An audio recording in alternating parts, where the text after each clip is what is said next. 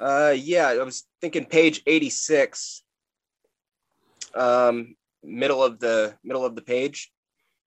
On awakening, let us think about the 24 hours ahead. We consider our plans for the day. Before we begin, we ask God to direct our thinking, especially asking it be divorced from self pity, dishonest, or self seeking motives. Under these conditions, we can employ our mental faculties with assurance, for after all, God gave us brains to use. Our thought life will be placed on a much higher plane when our thinking is cleared of wrong motives. In thinking about our day, we may face indecision. We may not be able to determine which course to take. Here we ask God for inspiration, an intuitive thought, or a decision. We relax and take it easy. We don't struggle. We are often surprised how the right answers come after we have tried this for a while. What used to be the hunch or the occasional inspiration gradually becomes a working part of the mind being still inexperienced and having just made conscious contact with God, it is not probable that we are going to be inspired at all times. We might pay for this presumption in all sorts of absurd actions and ideas. Nevertheless, we find that our thinking will, as time passes, be more and more on the plane of inspiration. We can come to rely upon it. Yeah, well, Paul alcoholic. Now, a lot of these conditions he's sharing about are very much influenced by uh, they've just come in. They've just started sincerely taking this position of reliance on something greater than the head, let's say. Yeah. But what happens after years and years? Yeah. Uh, what happens then? So if we have, let's see, where are we? Where were we at page 86? That's right. Uh, Midway down. Here, basically says, uh, under these conditions, we can employ our mental faculties with assurance, for after all, God gave us brain to use. Uh, in thinking about a we are often surprised how the right answers come after we have tried this for a while. Well, let's say you've been trying it for a long while. Are you surprised that these answers come? No, you're not because you've relied on it and it gets to a point. So, surprised is basically when there's a demonstration of a new system while still planted in the old system. Yeah, so you're surprised because something works because you're used to having nothing work, really. Yeah. So there's a surprise when it shows up. But what happens when this becomes a habit and you get established there? Yeah. Something moves on. The conditions change, and therefore the interpretation of the conditions change. So we are often surprised how the right answers come after we have tried this for a while. What used to be a hunch or the occasional inspiration, yeah, gradually becomes a working part of the mind. Yeah, gradually. Uh, so let's say you start entertaining this, and now you have 30 something years of entertaining this. I would say that's a long bunch of grad- gradually, yes? Mm-hmm. So gradually has gone on for quite a while, and therefore the conditions get deeper, let's say, or let's say they sort of spread out more, or whatever. They become more normal or more familiar. Like you're in the habit of being sober now, where before you were the habit of not being sober. Yeah? So you've really, you know, there's a new attitude and a new outlook. There is a point where the, the scales tip, yeah? you've left a sufficient amount of the gravitational pull of self and now you're in the in the the pull of the uh, spirit let's say yeah and there's no going back after that yeah there's just no going back and they didn't they didn't see this book isn't they don't write a new one every five years to describe the effects of the solution yeah they describe the effects of the solution based on a four year experience of those effects. Yeah. Now, the whole problem to me, I, th- I don't believe they get to the exact nature of it, but they kept, they pretty much capture it perfectly well. We have a sound we have a sound design for living and a way of life. All that's there, but we don't it's it's based on the members now to share the changes you know based on being in the habit of being sober for a long period of time yeah? There's no books that are constantly being written every five years. Well the uh, the effects of the program have expanded you know we don't have that we have it based on this and he talks about it a lot here you know, being still inexperienced and having just made conscious contact with God, a lot of us are not in that condition right now. Mm-hmm. Some people here may have 30 years of sobriety. They're not in they're not inexperienced and have and they're not having just made contact with God. They've been under this for longer than 3 years or 4 years, yeah? Way longer for some people. And of course, time doesn't have real value except in a place of time. So, yeah, so there is a value and there is a progression of recovery here. Yeah, here in this in this place. So, it does have value in that. Because when you get a let's say if you sit on a couch and then you get established on that couch, yeah, it's different, isn't it? Mm-hmm after a while you look at the couch and it has the shape of your rump. Yeah. Yep. You've been yep. established in that couch for a long time. It mm-hmm. fits you well. Yeah. Yeah. Yes. Sometimes when I would go to real life meetings, you'd always want to throw in, you know, the possibility with how the solution is being described is going to change because you're going to have more contact as the solution. So, of mm. course, the descriptions of it are going to change because you're going to get more intimate with it. Yeah? Yeah. Yeah. So uh, here he goes. See, none, nevertheless, we will find that our thinking will, at as time passes, be more and more on the plane of inspiration you could probably ask a yes or no to a lot of people in these squares, and they would say yes. That's true. Yeah. yeah.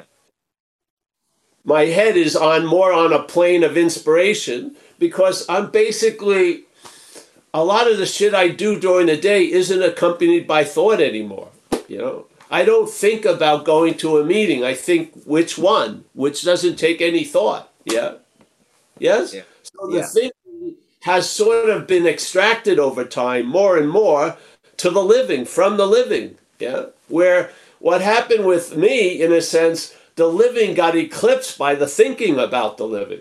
Yeah. And especially about the thinking about the one who was living. It eclipsed the living experience. It really did. And then I started to feel certain conditions of irritability, restlessness, discontent, which is I was uncomfortable under that interpretation. It was just unease. It produced an unease, yeah, because I felt I was terribly bad or wrong, and it was uncomfortable to live like that and to have a lot of the thoughts that were constantly orbiting around this idea, pounding away at it, yeah, mm-hmm. yeah, and then basically like it says, you know, th- there was something that was playing God in me. Yeah. And I don't think it was God in a way. it was sort of a,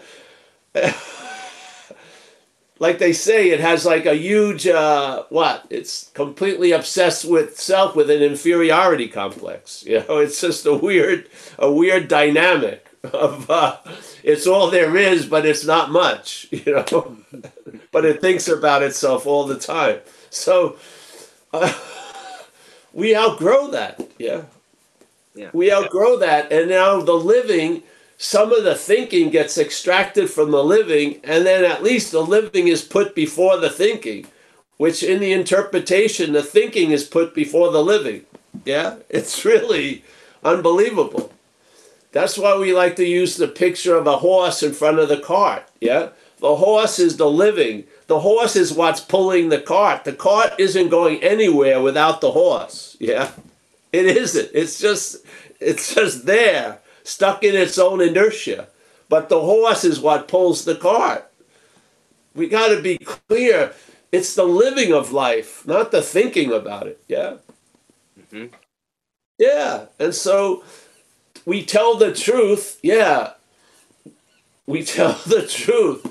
I've been the where the problem resides is in, in, in the mental state. So when the p- problem is dominant, the thinking is dominant. Really, yeah. You're living a story.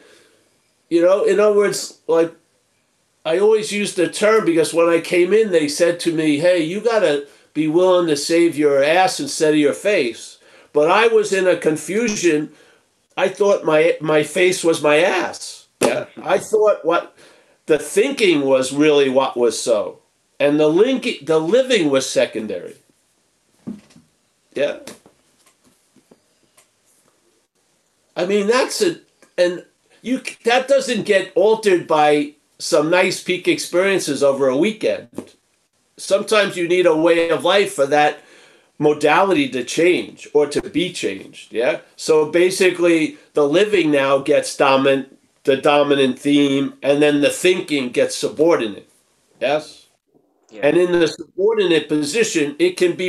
It can be useful. It can be helpful, like it says, when our when our thinking is under the direction of the higher power, it's got some use. Yeah, because it's not being put to use to reinforce the problem all day. Yeah, it's being used to see how I can be helpful, maybe, or yes, construct something that will be a win-win for everyone instead of you know defeating all of my my made up enemies all day so, yeah, I feel uh, they're speaking here a lot about the beginning of a new way of life. Yeah, and and and the application of a design for living. Well, what happens with that living when that design has been placed on it for years after years? Yeah, it shows uh, established effects that were intimated in the book, but they couldn't have been described because the people weren't there yet in a lot of ways. They hadn't lived they hadn't lived under this influence long enough. Yes? Mm-hmm. I mean just like soil. If soil's dead because you've been growing one crop for year after year, yeah? It takes a while for that soil to be rejuvenated. Yes? Mm-hmm.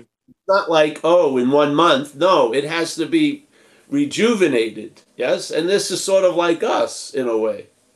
So, and it says that higher that power is going to constantly reveal to us a lot of stuff. Yeah, and a lot of stuff is going to be revealed as us over time. Yeah, and as of and, and as not of us in time, so that we can bring that which is not of us to step six and seven, and have it reconfigured. Yeah. So it's put to better use than the head's using it. Because the head in sobriety, uh, it's not maybe as active as it used to be, but it has a lot of storage units. And it's fucking putting a lot of shit in storage.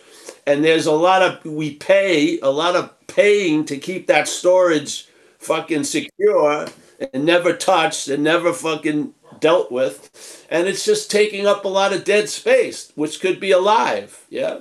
So we keep staying open to this, whatever's working on us, to be of maximum use to ourselves and others. So, yeah, I, I, uh, I would hate to see AA frozen in time because it's an organic event because we're all in it. Yeah, I'd hate it to be like, you know, fucking. All right, this is this. This is the pre-described ceiling. No one goes above this. Mm-hmm. Yes, there's a lot of buts. It's everything's great, but there's the fucking enemy at the wall all day. Yeah, I don't. I hope it doesn't get frozen. Yeah, by the rigidity that we tend to fall into with this interpretive problem. Yeah. Because the head likes to get a picture of us and then stay with that picture against a lot of new evidence that we've changed. Yeah. It does. It wants to still still see you as an active addict when you're 33 years sober. I mean, it's insane. It really wants to limit growth. Hmm. That's sort of the bondage, you know. The bondage would be if something was able and at the point of growing farther, and then something contains it. That would be bondage, yeah. Something's holding something back constantly. That's the bondage of self, yeah. Our ideas of us hold us back. Yeah, they do incredibly. So, yeah, I feel like, you know, you have those vague memories and feelings when you were living life when you were a kid. And then somehow this thought system kicked in and started to dominate that living. Yeah. And then you couldn't even really play anymore because you had this hovering over yourself. And then, uh, thank God, we've had a second chance and we can come back to that state of living. you know?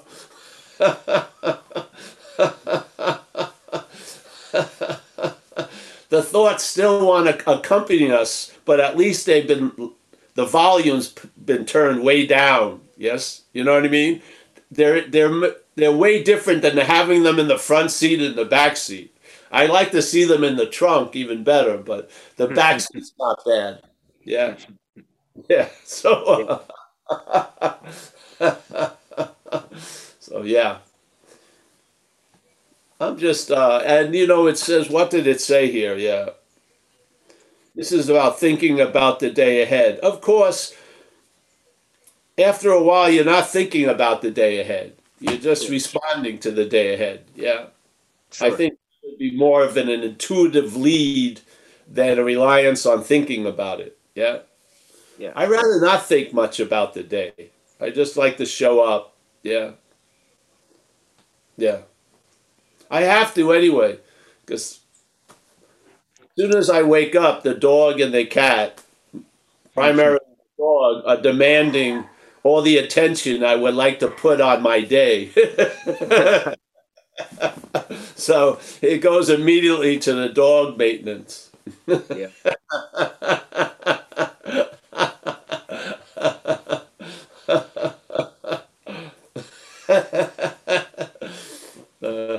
funny. So yeah, thanks everybody. Thank you, Paul. Uh, yeah, we have a couple questions here. Uh, one from Rich A. Uh, Rich, asking you to unmute. Oh, uh, yeah, thank you. Hi, Paul. Hey. Um, a quick question about actually doing step work. Like you've spoke before about how in step four, to look at not what I've done, but like what the parasite's done in my name as such. Um, and when I've got myself a bit muddled and confused because when I come to do step work, do I write I've done this or this happened to me, or is it like this was what's this was what was done to me and Rich did this, or is that just being pretentious talking about myself in the third person? I don't know. I've got, like I say, I've got confused with it. Yeah, just do it like you what what feels right to you, but use the theme that we're looking at self's manifestations and how they yeah. defeat us. That's all. Yeah. Yeah, because when I'm writing um, some of it, I feel I don't know. It feels almost like telling stories in a way. I can't I can't explain it. It, it doesn't. Um, it doesn't it doesn't feel like I did those things uh, as you've said yourself. So I feel almost like I'm making it up when I say I did this and I did that. Well, don't yeah. Then uh, I am responsible. Yes. So just don't worry about that. Just follow the theme when you have when you have the resentment down. Yeah. Don't worry about if it feels phony because a lot of the inventory can be an, like an autopsy. You may yeah. not even seem to have the resentment, or the resentment doesn't have you, but you still write about them so that you can see the pattern of how self defeats us. Yeah. So, yeah. so yeah, just try to follow that theme, and uh, don't worry about if you feel like it's phony or not. Just, just do what we do, and then something will happen. Yeah. But I'm just, All right, cool. yeah, I believe Bill W. right there is sharing one way of looking at the inventory. Yeah, he says, you know, we are now going to look at its common manifestations. He makes a statement. He precedes it with being convinced, which means it's supposed to be an observing reflective statement where you look back and see if it's true or not for yourself, yeah, or for you. Let's not use the word self, yeah, and then you go, and the statement or the point they're making is that self, manifested in various ways, is what has defeated us. If we're in agreement with that, we are now going to look at its, meaning self's manifestations. So you're basically doing an inventory on the manifestations of self in your life. Some, uh, some of the common manifestations. So basically, it really has the feeling of that doing the inventory of a store, so to speak, like it says, like an imp, like a business needs to get rid of unsaleable goods because you're taking the personalness out of it. You're looking as if something foreign to you has been manifesting through you. Yeah. Yeah. And then you write down about those manifestations. Yeah. And then you follow through. I don't I don't suddenly not do the ninth step. I do the ninth step. I take responsibility because as in Rome, we do as the Romans do, yeah? There's no court precedent in the world yet that says, oh, someone got up there and says, well, I didn't really kill that person because there's no me to kill him. It was self. So Yeah. we're in Rome, we do as the Romans do, yeah? So we're responsible for it but it doesn't stay there. We let it go to another point, which is accountable, which brings a real, uh, to me, it just rings the bell of what the word powerless means. And also, it brings relief from the bondage of the past, the guilt and shame based on what I thought I did when I was younger. Yeah? Yeah. So I find great relief in the inventory looking at it this way completely really because when it when i saw it this way the i swear it happened in a second it was just yeah i saw the word on page 64 self and i saw the difference between it and us completely different and then as soon as i had seen that it was different something became available which is i can be free from it yeah Yeah. and it showed me I had been trying to be free as it since I've been six years old. I've been trying to get out of me as me. and that's why it never worked. I thought it was I didn't do enough or I did that or do that. that. It had nothing to do with me. It had to do with the fact, yes, I can't get out of me as me. Yeah. So as soon as I saw the me as not me, I can get out of it. Yeah. Hallelujah. She never wear it. Yeah. And so from then on, I attempt to share in my community uh, about the this this word "my" in the English language and how much how much oomph is in that word "my," and the idea that we come into the inventory calling these these manifestations ours and we leave the inventory calling these manifestations as ours i felt there was a need to try to point out the exact nature of the wrong because obviously it hasn't been pointed out because we go in with the identification as self by saying these are my manifestations and we leave the process thinking they're my manifestations. Something needs to be noted or pointed out i feel. So there you go. 30 years later we're still we're still attempting to point it out. With the hopes that it allows you to travel lighter tell you the truth. Yeah and uh I feel feel I feel pretty confident in it because it's uh, deliver the goods in my life. So I, I have uh, yeah, it's really the basis of the problem not existing as me anymore. Really, just uh, I just don't see it. I do not. I just do not see a lot, especially a lot of the behaviors I exhibited out there while I was under the influence as mine. I just do not see it. I don't. I think it's it's. Uh, I think that's the whole problem. It's the identification with self manifestations as ours. That's that to me is the act of being bonded to self. Yeah, it just uh, I can't see it any other way. I would be bonded to this idea of being Stanley if I kept uh, calling Stanley's manifestations my manifestations. Yes, that would be the bondage of Stanley. I couldn't get free from Stanley because I couldn't see what's Stanley's and what's mine. I kept calling Stanley's mine. Yeah. So I needed a clarity. And one of the ways that clarity can get illuminated is doing an inventory based on that statement on page 64. Being convinced self manifested in various ways is what has defeated us. We are now going to look at its common manifestations. Next paragraph resentment. Tell me what it means, other than um, uh, inventory on the manifestations of selves in our lives. That's what it is. That's the that's the direction. That's the basis. There's the direction. Let's do some of it. Yeah. Yeah. I wasn't led that way. I was led to do reset, do a list of my resentments and my fears and my this. So I unknowingly the problem got passed on through the practice of the solution. I want to point it out. I don't care if you take it to be right or not. You can I believe you have the right to hear about it. That's all. And then come up, come to your own conclusion. Yeah? Yeah. At least it'll be your conclusion. If you have enough information, you can see it. If you want to if you really believe they're yours and you've got to stop having them, then go ahead. I saw that as bondage of self. Yeah. So this is all I care about is people hearing it. I don't have any dog in the hunt what they do with it or not. I just feel that everyone has the right to hear about new ideas. I do. And uh, I've been willing to put myself out there to do it. And it hasn't gone over well in some respects with a lot of people in my community.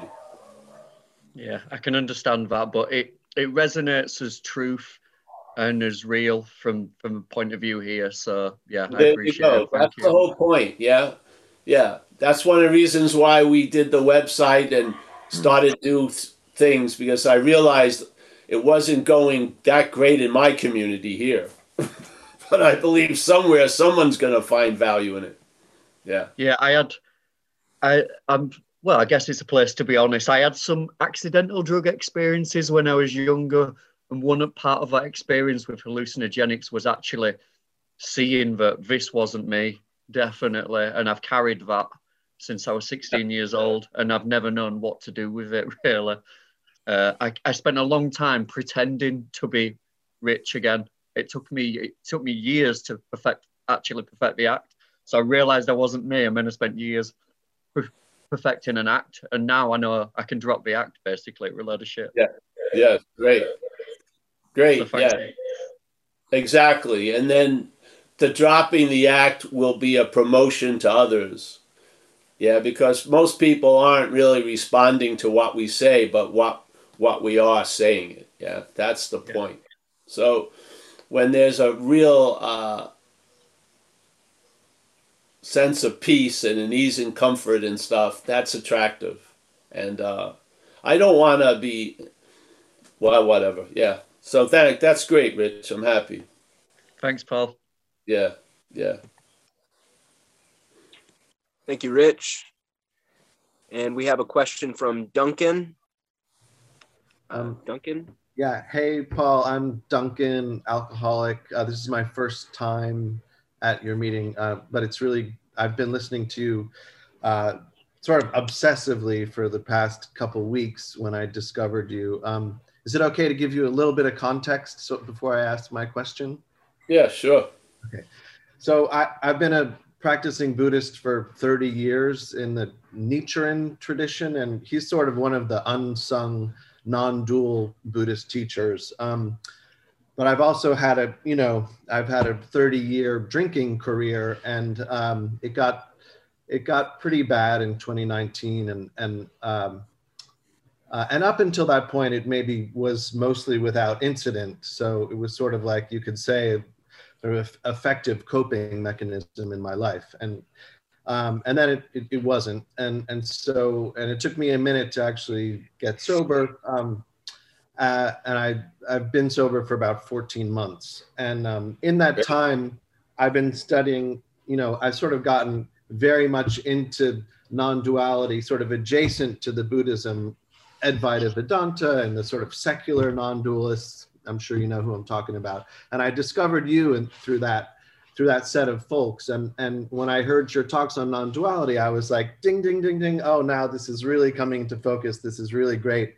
I was so psyched that I found you and then I and then of course I found that you're also uh, give these talks in recovery and AA and and I, and to be honest I I've really been struggling with being part of AA this year. And I have a great sponsor and I've gone through the steps and I and I had a service commitment that I that I did for six months and I, I really have been trying but I've been struggling with it. And uh, to wrap this up you know this this weekend I had a, a pretty tough weekend and some important people in my life treating me in a way that that was just really hard to handle. And i sort of was feeling like this 14 month experiment of being sober has been unsuccessful because even the people who most mo- most want me to be sober are not happy with me at all. And and i'm really it's been the sort of the most miserable year of my life. Hate to be dramatic but you know unlike yourself where it seemed like you got struck sober and you were pretty much at peace with it once it happened i'm still you know over a year into this really really having a hard time um, yeah. with the sobriety and and sort of be you know just being okay with being in in the world. Yeah well you're having a hard time living yeah yeah yeah, yeah. so the sober uh, yeah. Uh, yeah. it's much better to have a hard time living sober than not sober. Let's put it that way. Yeah? yeah. And in a case when you've just entered it, this is the idea of trusting the process, usually based on not trusting what you used to rely on, which is the head that's telling you you're struggling and stuff like that. Yes?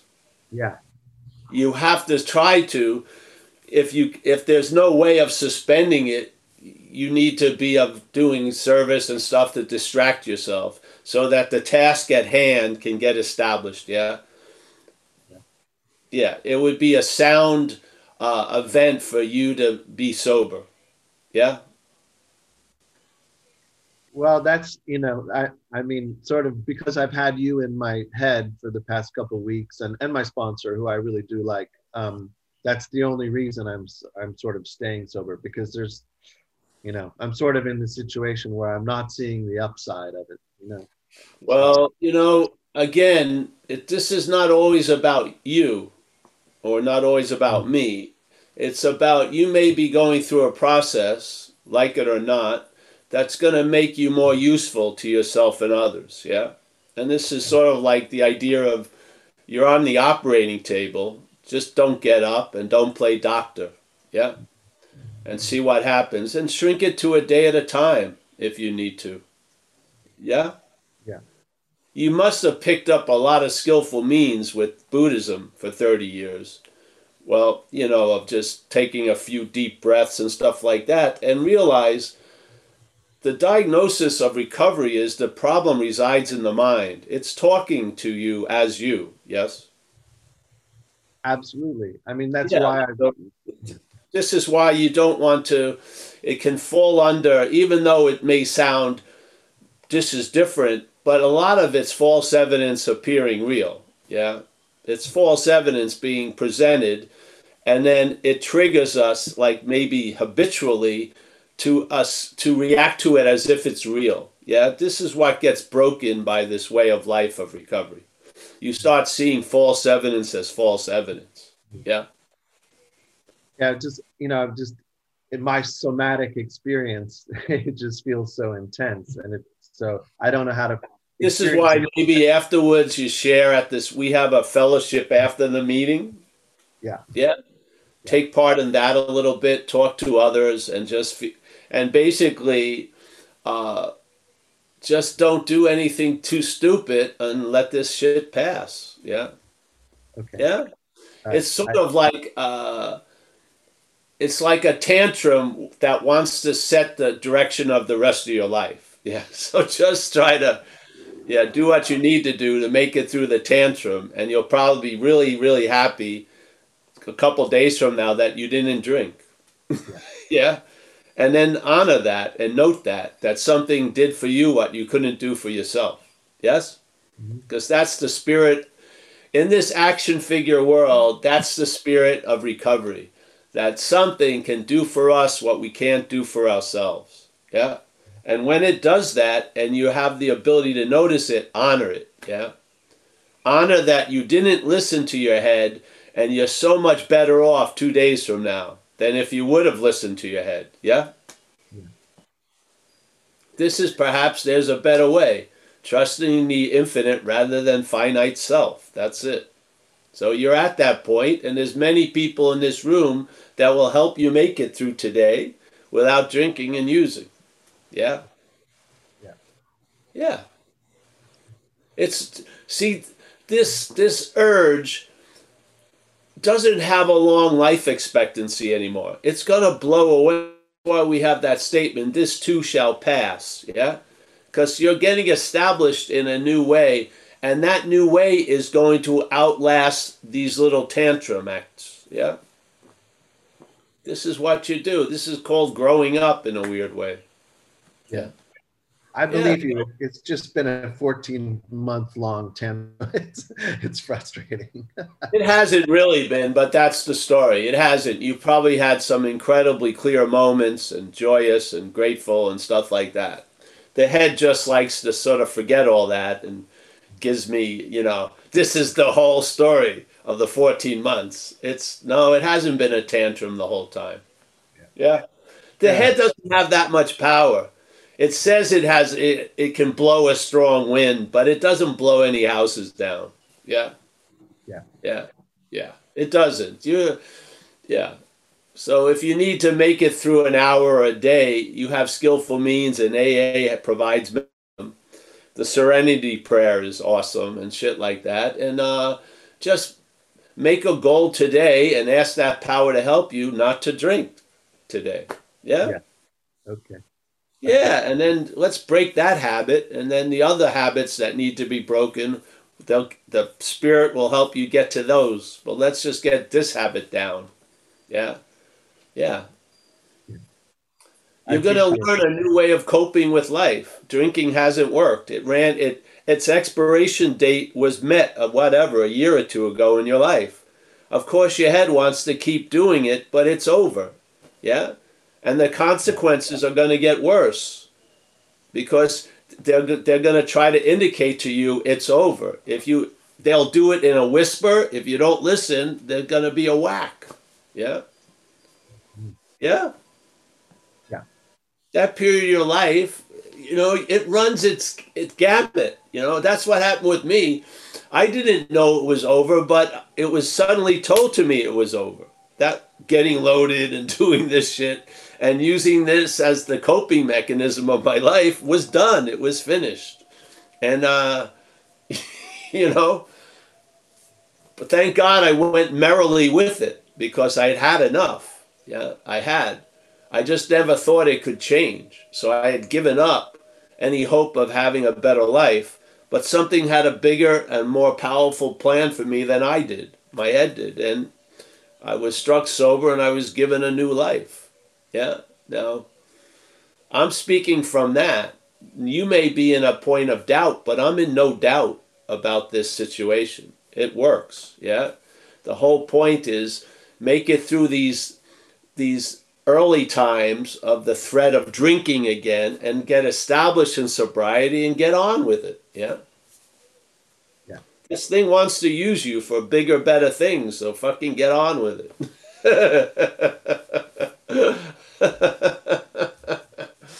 yeah. And then stay in touch, you know. There's people that you can talk to Mike at the at the meeting after the meeting, and he has my information. So if you want to call me, you can do it. I appreciate it. Thank you so much, Paul. Oh yeah, no problem. Just uh, here we try not to take ourselves so seriously. So yeah. yeah. let's let's all go for that. Yeah, yeah. will do. Thank you, Duncan. And we have Eric B from Toronto. Eric.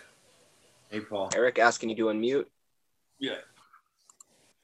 I love asking questions. Paul, on page 66, it says, We turn back to our list, for it held the key to the future.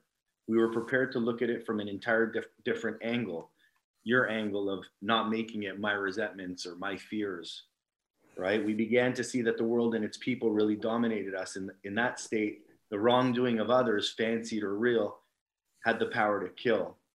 And, and how could we escape? So, my question to you is once we do these amends, or, or we, we write our, our fourth step out, the freedom in going and making the amends. Who's making the amends? Is it self? Is it Paul? Is it the spirit? Like, like I want to know your experience. It, it doesn't matter. It doesn't matter who is doing it or think it's doing it. Just do it. Just go and make the amends. Just make the amends. Yeah. Don't get let don't let it get into this little mental fucking uh, cloud. Just do it. Yeah. How was your experience making amends? My experience making amends. Well, one of the I learned a lot. This is one little episode. I'll share two episodes. So my friends and I, we used to ride motorcycles. Yeah. So we were riding motorcycles, and I had a girl that I wanted to be my girlfriend with me, and he had his girlfriend, and we went back to his place and we were going up the stairs to his apartment. So I was interested in impressing him, his girlfriend, and this woman that I was with. We go to his apartment, and as we're going up the stairs, this lady's going down the stairs, an Asian lady with uh, blue jeans with paint splatters all over her. And we go into his place, and then he forgot something at, in his bike, so he went down. And when he came back in, he said, "Hey, my my neighbor would like to talk with you." And I thought he had told her I was a house painter, you know, and I would maybe give her some painting tips. So she walks into the living room and she says, Hi, Paul, do you remember me? And I didn't. And she says, You owe me $500. So uh, this was, I sort of got bushwhacked by the amend. And uh, thank God I was in the bill. I, at that point, I was in the business of saving my ass, not my face, because my face took a big hit. So I was going, caught with my pants down, so to speak. So I go, uh, uh, but I didn't have any guilt or shame because I had gotten the idea that I was under a disease. Yeah. That again, I, I, that was the first way I started seeing it, it as not me. That this disease had made me do a lot of shit. So I didn't remember who it was, but she had moved into an apartment that I had. And I said you needed a 500 deposit that was meant to go to the landlord, but it went to me. Yeah. so, so I said to her, I said, oh, what's her name? I said, oh, you know, blah, blah, blah, blah, blah, blah. I'm sorry, I'm in recovery, da, da, da. And so I made the amends and I'd start sending her checks. And every check, I said, the only reason why you're seeing this is because I'm in recovery, basically. And so that was one of my first amends. Yep. And then another amend was I lived in an area called North Beach in San Francisco. I was pretty much living with a woman who I didn't like just for a place to stay. And I was every day, I'd have a long trench coat and I'd go into this market and I'd steal a couple of 16 ounce beers and put it like a stake in the back of my pants. Yeah and I'd walk out and I'd have some food and I'd have some calories from the beer. And so I did this tons of days, tons of days. And then so I get sober and there's a great meeting in this area called North Beach. And it's very difficult to find parking spaces in San Francisco and there was worse. And every Thursday night I'd like to go to this place, to this meeting. But this market was on a certain street. I wouldn't go anywhere near that street that Rossi Markets was on, right? Because when I was in the thing, it it provoked my old strategy, which is just avoid it at all costs. So one day I realized I got to go make amends to this place. So I walk in the Rossi's Market and I go, "Hey, is there is there a manager here?" And he says, "Yeah, he's upstairs." I say, "Can I see him?" He says, "All right, go up." I go up there and I tell him, "Hey, I used to live in the neighborhood. I'm in a program recovery. I stole a lot of stuff. Here's fifty-five dollars, right?" So I give him fifty-five bucks. He's like surprised. I walk away and I never thought of Rossi's Market again, ever. Yeah. I go down that street. I found a lot of parking spaces on Thursday night on that street, and it could be right in front of Rossi's Market. Yeah. So my old way of dealing with it wasn't working. The new way of dealing with it is just confronting the situation. Yes. Making the amend. I retrieved a lot of my life back. Yeah. I saw that my old strategies was just like a giant fucking storage unit of undealt with shit. Yeah? And I had such a it was so so exhilarating. And the ninth step was my most exhilarating step in my experience. Yeah? Because I was really haunted by the past because I was trying to avoid it at all costs. And I thought I was when I was conveniently avoiding it, I thought that was success. But it wasn't because my whole life was pretty much based on dead shit. Yeah. My idea of uh, not dealing with the old shit was making up new shit all the time. Yeah. That was the strategy. It was a terrible way of living. So the ninth step was a real turnaround. I'd see someone I owe money to on the street. My first reaction was turn left. And then AA would come over me. I'd pull over. Hey, bro, come over. I owe him 50 bucks for a phone bill or something. And so I just kept running into amends. and uh, yeah, so that was been that was my experience. And the thing is, I tried to make an amend when I was in the first step because I had lived with this lady. I ran with her for a few years and I introduced to her a lot of shit like intravenous using and shit. And I had, once I got sober, I felt incredibly guilty. So I wanted relief, like a drug addict. So I found where she worked and I called her up and they gave her, she was brought to the phone. And as soon as she heard my voice, she says, I never want to hear this voice ever again this lifetime. So I wasn't ready to do an amend at that point. Yeah? I had to go through the eight steps to get to be in the right condition to do the ninth step. Yeah, that's what I learned. Yeah, yeah. And it's not about being sorry, and it's not how they respond. I just make the amends, yeah, and see what happens. And then I had that experience of not shutting the door on the past. And just amazing how much life came back to me that through the ninth step. Yeah. So it was very powerful. Beautiful. And I made the amends and I took responsibility. And as I went through the program, I realized I was just actually, I entered a stage of accountability, which is the perfect way to, to live when you've been occupied by a parasite. I was responsible for my dog shitting on the neighbor's lawn, but I'm really accountable for it. I did not take the shit on the neighbor's lawn. Yeah. Yeah. So I'm not going to be worrying about it for 30 years. If it was the dog that took the shit, I just cleaned it up and I don't walk it by the neighbor's house anymore. Yeah. End of story. Yeah. But if it was my shit, I'd be fucking ruminating 40 years. Why do I shit on people's lawns? You know, I didn't shit on people's lawns. My dog did. Yeah? Yeah. I think that's how you have to see this parasite. You can't keep calling it you. Yeah. It's going to thrive under that condition. You're not. If you keep calling the parasite you, the parasite thrives in that condition. You don't. Yeah. So do an inventory see maybe hold instead of your resentment see it as a resentment and see how you travel with it i i traveled a lot later with a resentment than my resentment yeah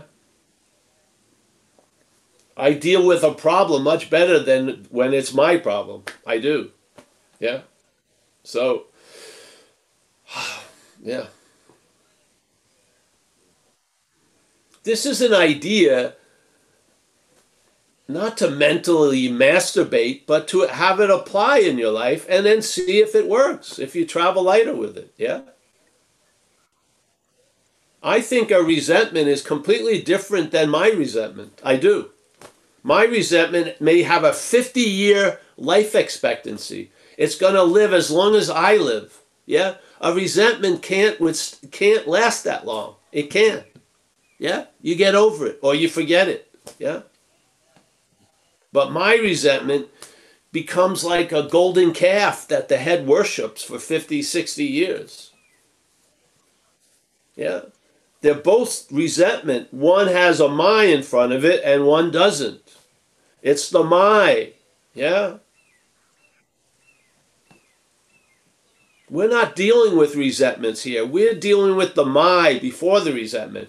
We're not dealing with fear here. We're dealing with the my before the fear. Yeah? That's where the bondage lies.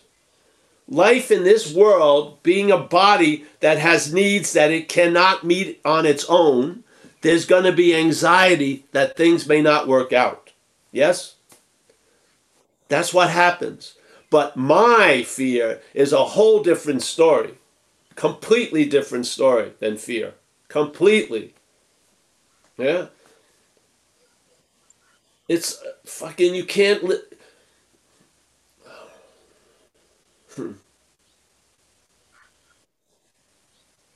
It's a rock you can't get out of. Fear may be a rock, but you can get out of it. You can get out from under it. My fear will keep pressing you. Yeah, because the head doesn't want to let it go. Your story of I would love to be free from fear is bullshit. It's bullshit. The mental state loves anxiety. It does. That's why it's causing it all day. yeah. It thrives in that setting. You have to realize there's two, let's say, as an image, there's two things living as us. One, yeah, has a is attracted to a certain petri dish, and one is attracted to a different petri dish. The one who's dominating the event is going to use the petri dish as its own pool. You're going to be in that acidic petri dish, even though it's not healthy for you, because it that's where the parasite thrives. Yeah. If you keep identifying as the parasite, you're going to be swimming in its pool. Yeah, it's that simple. This isn't a partnership. It's a parasitical relationship. Yeah? Something is living off of us. it's not a partnership. It's not like a kumbaya moment. Yeah?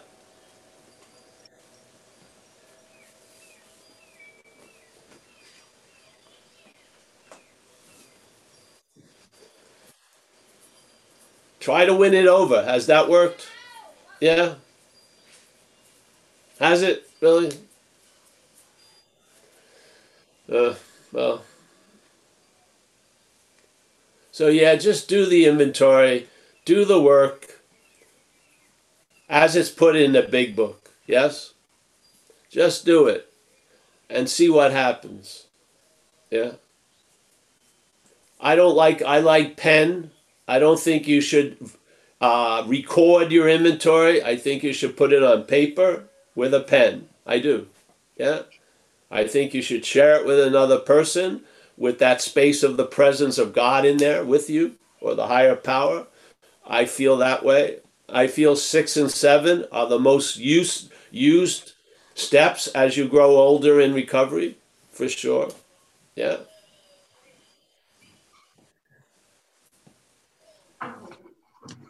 Yeah. I have no problem with anything in the program I have a problem with misdiagnosing the problem. I do. Yeah. I mean, you have to see there's some power that we're involved. There's some power in what we're involved against. When you walk into an inventory process with my resentments, my fears, my harms unto others, and you leave with my fears, my uh, resentments, my harms unto others, something's been missed.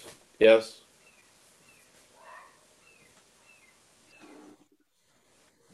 Yeah. So, thanks, bro. Thanks, Paul. Thanks, Paul. So on that note, uh, would oftentimes we we have my part come into the inventory, so that's self's part, yeah. Essentially, cases a lot of times your part is usually never remembered anyway. so, right. Tell you the truth, it's not usually the highlights of. Uh, yeah. Yeah. All right, we have uh, Oliver K from Berlin. Oliver, asking you to unmute. Hello, everyone. Good evening. Uh, uh, Paul, I got a question for, uh, about the forgiveness and its role in uh, in uh, in the steps. Uh, some people are doing it as a mandatory part of just right after step four. Some do it before step nine. Um, sort of has a, has a, has a, has a, a weight of, a, for instance, sex inventory. It's kind of a, rather important and mandatory. I also have a feeling when I was uh, uh, discussing a little bit, a bit with uh, uh some fellows about uh, uh, ownership of resentment uh, that uh, uh, I, I, got some sort of uh, an answer that uh, we should definitely own our resentments, and there are our resentments, and there are, you know, all the manifestations of success. We are all the doers of it, and we we are the authors of it, and all. But the way we kind of deal with it, the way we get out of step four is uh, without resentments, free of resentments, is by the, this process of forgiving, forgiving, forgiveness. So it's uh, it, it's kind of uh, seen, perceived that way. Uh, uh, how much uh, you know? what's your viewpoint on forgiveness in general in the program? how much of it is in step six and seven that you just mentioned? as really uh, not just essential, but uh, more present as, as, as recovery progresses on, goes on. Uh, yes, because yeah, uh, forgiveness is not of self. So when you lose interest in self, there's a possibility of forgiveness, but self can't forgive. Was, yeah, I wanted to include that in my question. Actually, sorry. So I also, you know, I'm just thinking. I apologize for apologize for sounding a bit juvenile, but uh, I was thinking about considering that you know forgiveness can also be uh, a thing of a a selfing thing as well. You know, we can. Of course, we can. Yeah.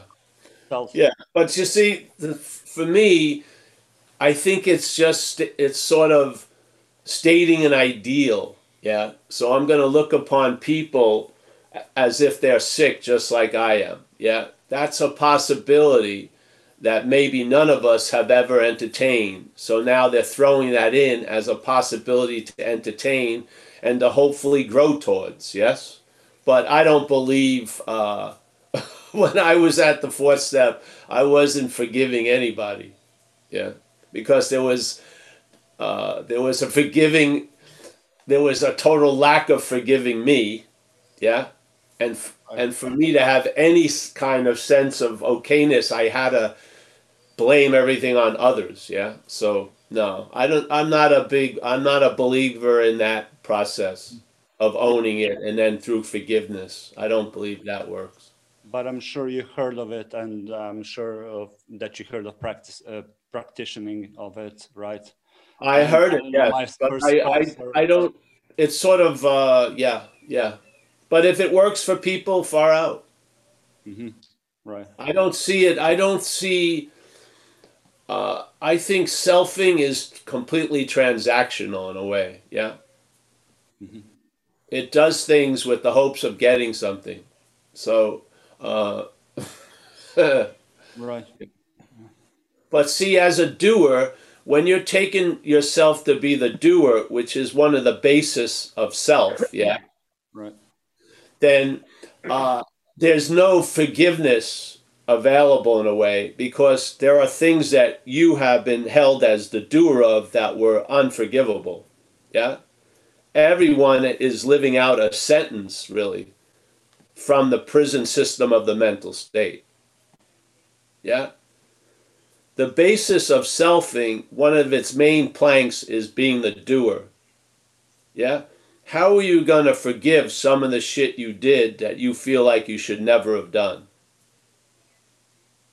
Yeah? Right. We ask for a power greater than us to forgive or give us forgiveness because it sure ain't coming from us. We're living out sentences, really. We've been convicted in the mental court of doing shit that we should never have done and no one should ever have done. There's no forgiveness in there. Yeah, you help other people through service and stuff. There's a loss of interest in self, and then there's new possibilities arise. But the self is never going to arrive at forgiveness. I don't feel. No. No. I, I even heard, uh, you know, from my ex-sponsor that, you know, forgiving yourself, forgiving oneself is a matter of therapy, that it's not a part of uh, AA program or a 12 step. So Uh, one well, whatever. you know? therapy, like literally. Uh, yeah. Well, I don't know. I just um uh, whatever works for for people is fine. I'm just sharing my opinion. Mhm. Yeah. Yeah. As we say in the in in the thing in our community, we share our experience, strength, and hope. And after years and years, you share your opinion also. So this is the opinion I have. Mhm. Yeah, I don't. Uh, forgiveness can come from us, but it doesn't come from self. Yeah. If you lose, if there's a losing of interest in self, which is what the program does, then the possibility of forgiveness arises because you see you weren't the doer, nor were they the doer. But when you're seeing everyone as a doer, there's very little possibility of forgiveness there. I just don't see it. Yeah because the doer we're living in a in a mental condition that's dualistic it has strong opinions of right and wrong yeah and so if it has a uh, a category of wrong that a lot of your doing falls under there's not going to be much forgiveness available if you keep seeing yourself as the doer the whole loss of interest in the self is that you can see that you're not the doer. That's where forgiveness is available. Yeah. I had one that really haunted me because for years I was out there. I had gotten run over by a car, got severely damaged. And one of my shticks of getting people to front me drugs and shit was I'm going to give you, I'm going to pay you back when I get this uh, settlement. Yeah for years. And then in my own head, how I weighed that, how I put a counterweight on that to make it seem what seem uh, to be acceptable was I'm going to give my mother a lot of money when I get this settlement. Yes? Now, this was a thing that was going on for years. I finally get this settlement. It was lower than I expected. I went back to New York. I bought about a, uh, couple of pounds of, of cocaine. I was having a woman drive me out to this resort area in Long Island. I drove right by the exit where my mother's senior citizen home was, and I f- felt like I should drive there, and I didn't. I just went by there. Now, that to me bonded with the idea of being the doer or the not doer, and bonded as self was unfucking forgivable. My mother was poor, she could have used the money. She'd done tons of things for me this life. Yes? There was no fucking way there was forgiveness available there. All rooted in that I should have done something else because I was the doer of everything. Yeah? Where I got relief was when I recognized under the influence I was apt to do almost anything. There was no sense of a doer there. Yeah. There was doing that was driven by some place and it wasn't me. Yeah. So the the forgiveness that I have run into didn't come from me learning how to forgive. It was losing interest in me, really. To tell you the truth. So. Gotcha. Yeah. Yeah. Thank you, Paul. Yeah. The self, you know, just take it. If you're the our friend Duncan in Buddhism and non-duality, one of the ba- the biggest plank of the story of being a long-lasting, independent, separate, volitional creature is that we we are the doer of everything that's been done through us. Yes, this is one of the roots of the bondage of self. Yeah, and it's incredibly defined by its idea of right and wrong. Yeah, and there is a lot. If there's a lot of wrong, as you as the doer there's no forgiveness in that area. Yeah, that's not what circulates in the bondage of self. You're beholden to those prison sentences. Yeah, it you you may you even give up hope for any probation. You just pay. Yeah, because there's the head is not going to easily give up the idea of being the doer. It's just it's its whole basis of this that this life is its yeah? Because I'm the one who's doing it all. Yeah? Yeah. I don't see you can try all the skillful means you want. I don't think it's gonna work. You have to lose interest in that whole self idea. Yeah? And in in that loss of interest tons of possibilities that you would never have fucking strenuously arrived at are available. Yeah? Yeah. I really want to emphasize that. Yeah. It's the losing interest in self uh, that allows uh, forgiveness to be gained. It's not the self having a huge amount of interest in being forgiving. I don't think it works. No. No. Yeah. That's thanks. just- for, thanks for this clarity because I kind of thought, uh, you know, I, I was kind of, you know, I'm liking it sometimes myself uh, dealing with these questions, you know, uh, which is, I'm sure, not surprising and uh, kind of like that clear cut and perspective and contrast, you know, with people that I used to do um, some steps, let's put it that way. Yeah. So thanks. Yeah. You're welcome. Yeah. Thank you for the questions. Yes. All right. I don't see any other hands up, Paul.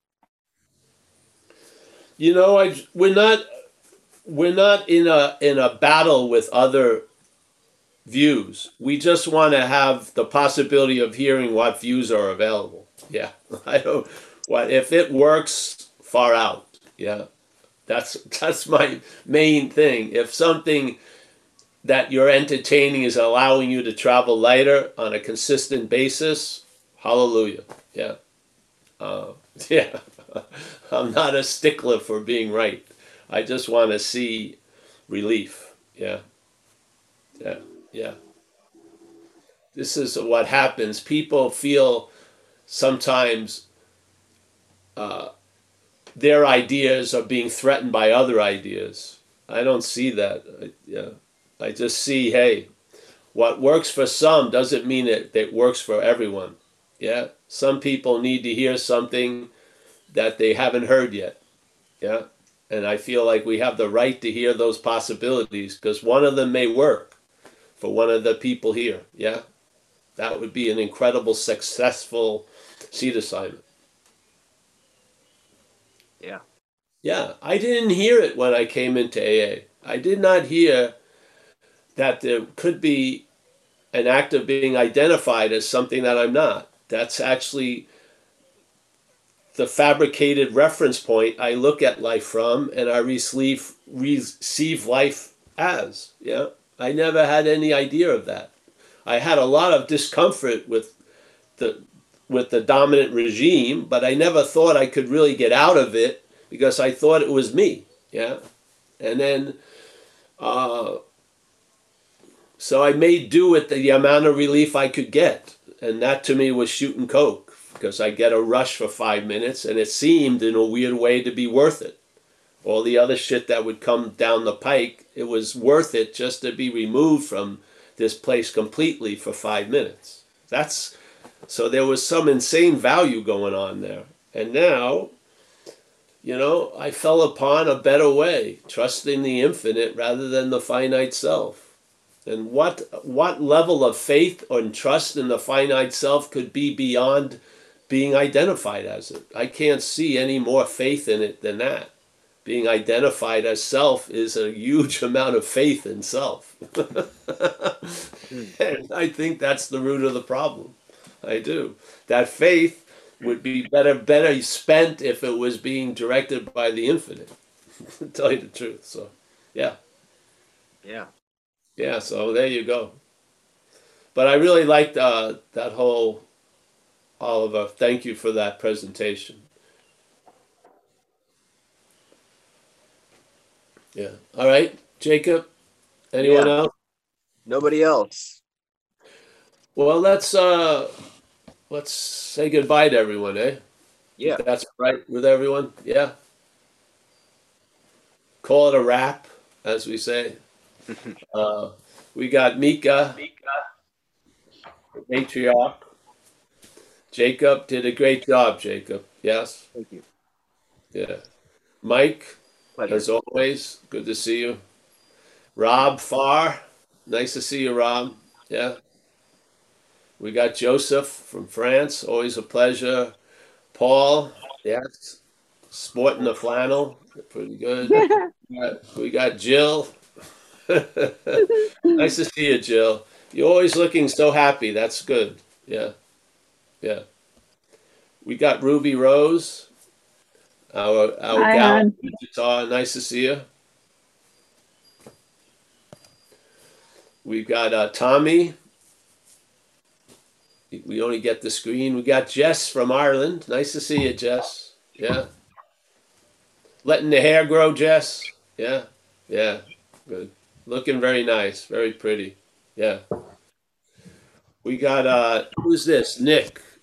Nick uh has left the stage. We got Alex from New York. Nice to see you, Alex. Oh, my friend Alex, you're feeling a little different today? Oh, good. Good. You can always call, remember. Yeah? Yeah. We got Stefan on Having Never Left. Always a pleasure. we got Rich A with a lovely uh, person on his right. Nice to see you, Rich A, and the lovely person on his right. We got Mike O. Pleasure. We got Stowe. Is that Stowe? Uh, S T E. Steve. Nice to see you, Steve. We got W. Walter. Walter's going with the W now. That's pretty good. we got uh, Duncan. Nice to see you, Duncan. Yeah, stick with us. Yeah, yeah. Uh, you know, when so when being sober becomes a habit, it's it's pretty pretty sweet. Yeah. And it's in that process of becoming a habit. It's yeah. Uh, oh, Duncan also. It will really it will enliven the Buddhism. It will incredibly. Yeah. Uh, we got Oliver. Nice to see you, Oliver. Thank you for that. Helen, as always. Yes. There she is. Leah. Oh, Leah's inside today, not facing, not facing the, the heavy elements. She's in there. It's good. We got Carl. Carl, as always. Nice to see you, Carl. We got PK from New York City, actually Long Island City. Hey, thanks, Paul. You know what's amazing? I love how you uh, we move beyond right. Like you never, I've never heard you tell anybody they're wrong, and that by removing this fabrication, I think it allows us to immerse ourselves in the fabric of life. So it's a, it's a great gift, and I know, you know, you're you're kind of don't take a lot of credit for things because you're the channel, you know. But it's awesome, and I really I appreciate you. You know, it's it's your shares are, are, are amazing. Forget about it. Forget, Forget about, about it. Forget about it. Yeah, well, the thing is, about you know, see the, I really believe that mind precedes everything, and mind can make something that everyone says is wrong right, and can make something that everyone says is right wrong in all these di- individual experiences. So I, I'm not one to say, I don't believe there's a rote thing really of right or wrong. But so, yeah. So Yeah, whatever thanks, works, man. I'm happy for people. Yeah. I love that, man. It's, it's such Yeah. a great message. You know, it, it's it's you know every time I hear, like you said, it's it's never new, but it still feels so fresh and and real and authentic. You know. Well, that's great because that's Yeah, it's a living, just like AA, I would call a living book. Well, this is hopefully a living message. Yes. It's awesome, man. Thank you Yeah. so much. Thank you, bro. Always good to hear you. I get my accent back. It's I got to fortify Long Island. every year. I'll meet you. I used to I'll only have on one thing to go to was the bagel store for five minutes, but now I'm away. I haven't been to New York in a while, so it's good. All right, Connor from Dublin. Nice to see you, Connor. Yes. We got Kaiser. Kaiser's in Los Angeles, looking uh, nice. Has the same blue skies we have here in Northern California, but it's better up here. we got Janina. Janina, nice to see you, Janina. Yes. She's come back. Yes, nice to see you, Janina. You're muted, but you seem you're alive though. All right, we've got Maggie. Maggie's here. Nice. Eric, Nina, not Nina, not Tina, but Nina. Yes. Nina. And then uh, Janina has jumped in. It's uh, Janina and Nina. Yeah, I'm from from Palm Desert, Palm Springs. Oh, Okay. Palm Desert. Nice to see you. Yeah, yeah. Oh, I'm so grateful that I can hear your messages. Unbelievable. I'm very long time sober, but you know, I'm so grateful that I'm willing to learn and learn and learn. And, and I'm learning a lot from you. The steps, the way you put it out, you know, how it works. It's incredible. I never ever heard that for over 30 years. So thank you so much. Oh, thank you, Janina. The check is in the mail. All right. Okay. All right. Nina, Yeah. Nina's come live. Nice to see you, Nina. Thank you. We got. Maggie, Maggie, everyone. I'm so happy. I like the, uh, yeah. If you want to stay over, there's people that stay after the meeting. Hey, thank you so much, everyone. And I'll see you, uh, you know, if you want to, if you're interested when the talks are, they're all listed in zenbitchlap.com under events. We have we have a non-duality meeting tomorrow night, and then Thursday back to recovery, and then Saturday and then we're doing a live thing up in Grass Valley this weekend, outside with some people. So I'll be, we will do the talk on Saturday, but we'll we'll be doing it from the Wi-Fi up there. So I think that information about the Grass Valley talks are is on the website too. They're going to be live at twelve o'clock Saturday and Sunday. All right. Maybe we'll have them. We'll probably record them and stuff, so we'll put them out there. Okay. Thanks. Thank you, Paul. Thank you.